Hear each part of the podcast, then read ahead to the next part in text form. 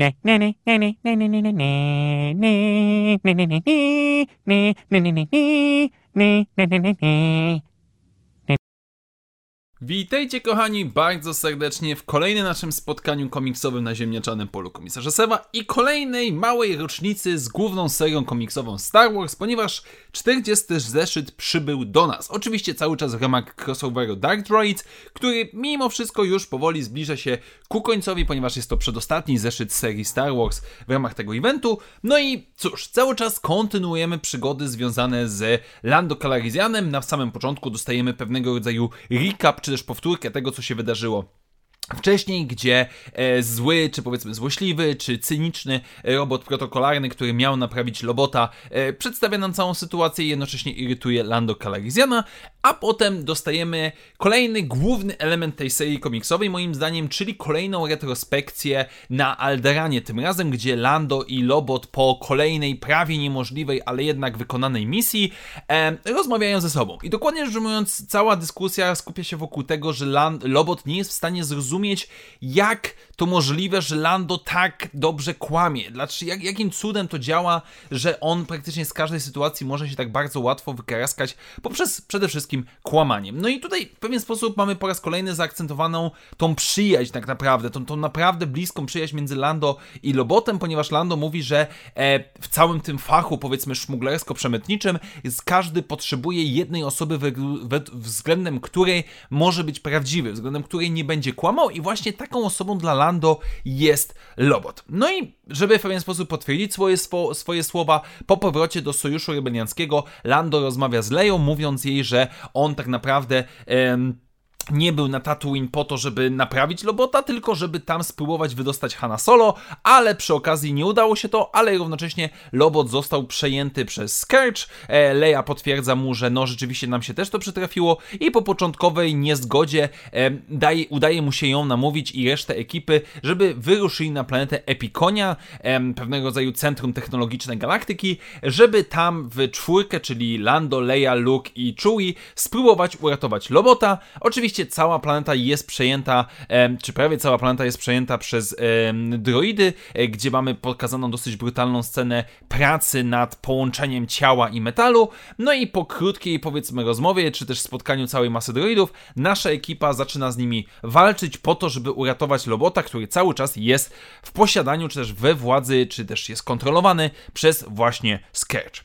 No i teraz tak, podzielmy ten komiks na na te dwie części. Ja niby wiem, że się będę powtarzał. Ci z Was, którzy słuchają na bieżąco moich, um, powiedzmy tutaj, wyrażeń z poszczególnych komiksów, po pierwsze dziękuję Wam bardzo serdecznie, a po drugie, Charles Soul no ciągnie tą serię. Nie wynika to prawdopodobnie z tego, że on nie ma pomysłu. E, bardziej zakładam, że wynika to na, z tego, że trzeba główną serię kontynuową e, kontynuować, trzeba ją wydawać. No i no, Charles Soul też musi zarobić na życie, więc pisze to jak najbardziej. I ten, ten wątek tak naprawdę, który jest najważniejszy, czyli właśnie ta przyjaźń między Lobotem a Lando jest jest po raz kolejny absurdalnie dobra. Po raz kolejny Charles Soul pisze absolutnie rewelacyjne dialogi. E, nie zawsze to wychodzi, bo na początku ta retrospekcja, czy też powiedzmy przypomnienie całej sytuacji jest dosyć takie naciągane, bym powiedział, ale to, co tutaj dostajemy, jest rewelacyjne. To, jak Lando przedstawia siebie, że, że on tak naprawdę kłamie zawodowo, to jest jego pełnoetatowa praca, ma cały system,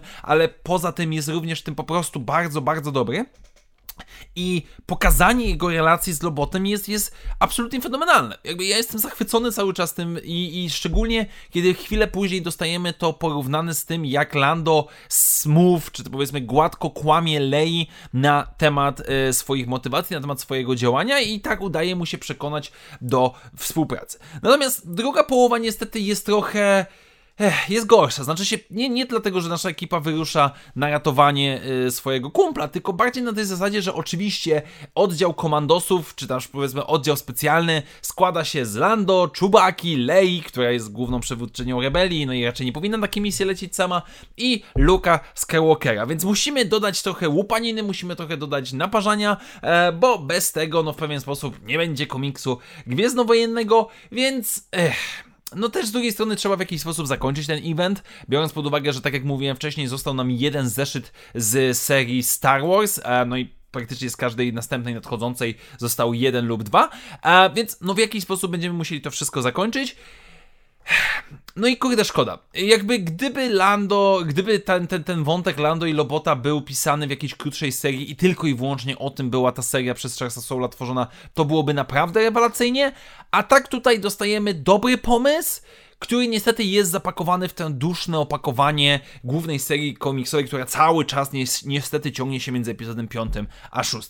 Tak więc są dobre elementy, no ale cały czas niestety trwimy i mam nadzieję, że przyszły rok, początek przyszłego roku da nam zapowiedź, że ruszamy z nową serią komiksową główną Star Wars. Tak więc dziękuję Wam bardzo serdecznie za dzisiejsze spotkanie. Mam nadzieję, że chociaż Wam się trochę podobało i jak zawsze przypominam, że jeżeli podoba się to, co robię na kanale, możecie wesprzeć moją działalność stawiając mi wirtualną kawę, do której link znajdziecie w opisie tego materiału. Jeszcze raz wielkie dzięki, do usłyszenia w następnych materiałach i jak zawsze niech moc będzie z Wami. Na razie, cześć!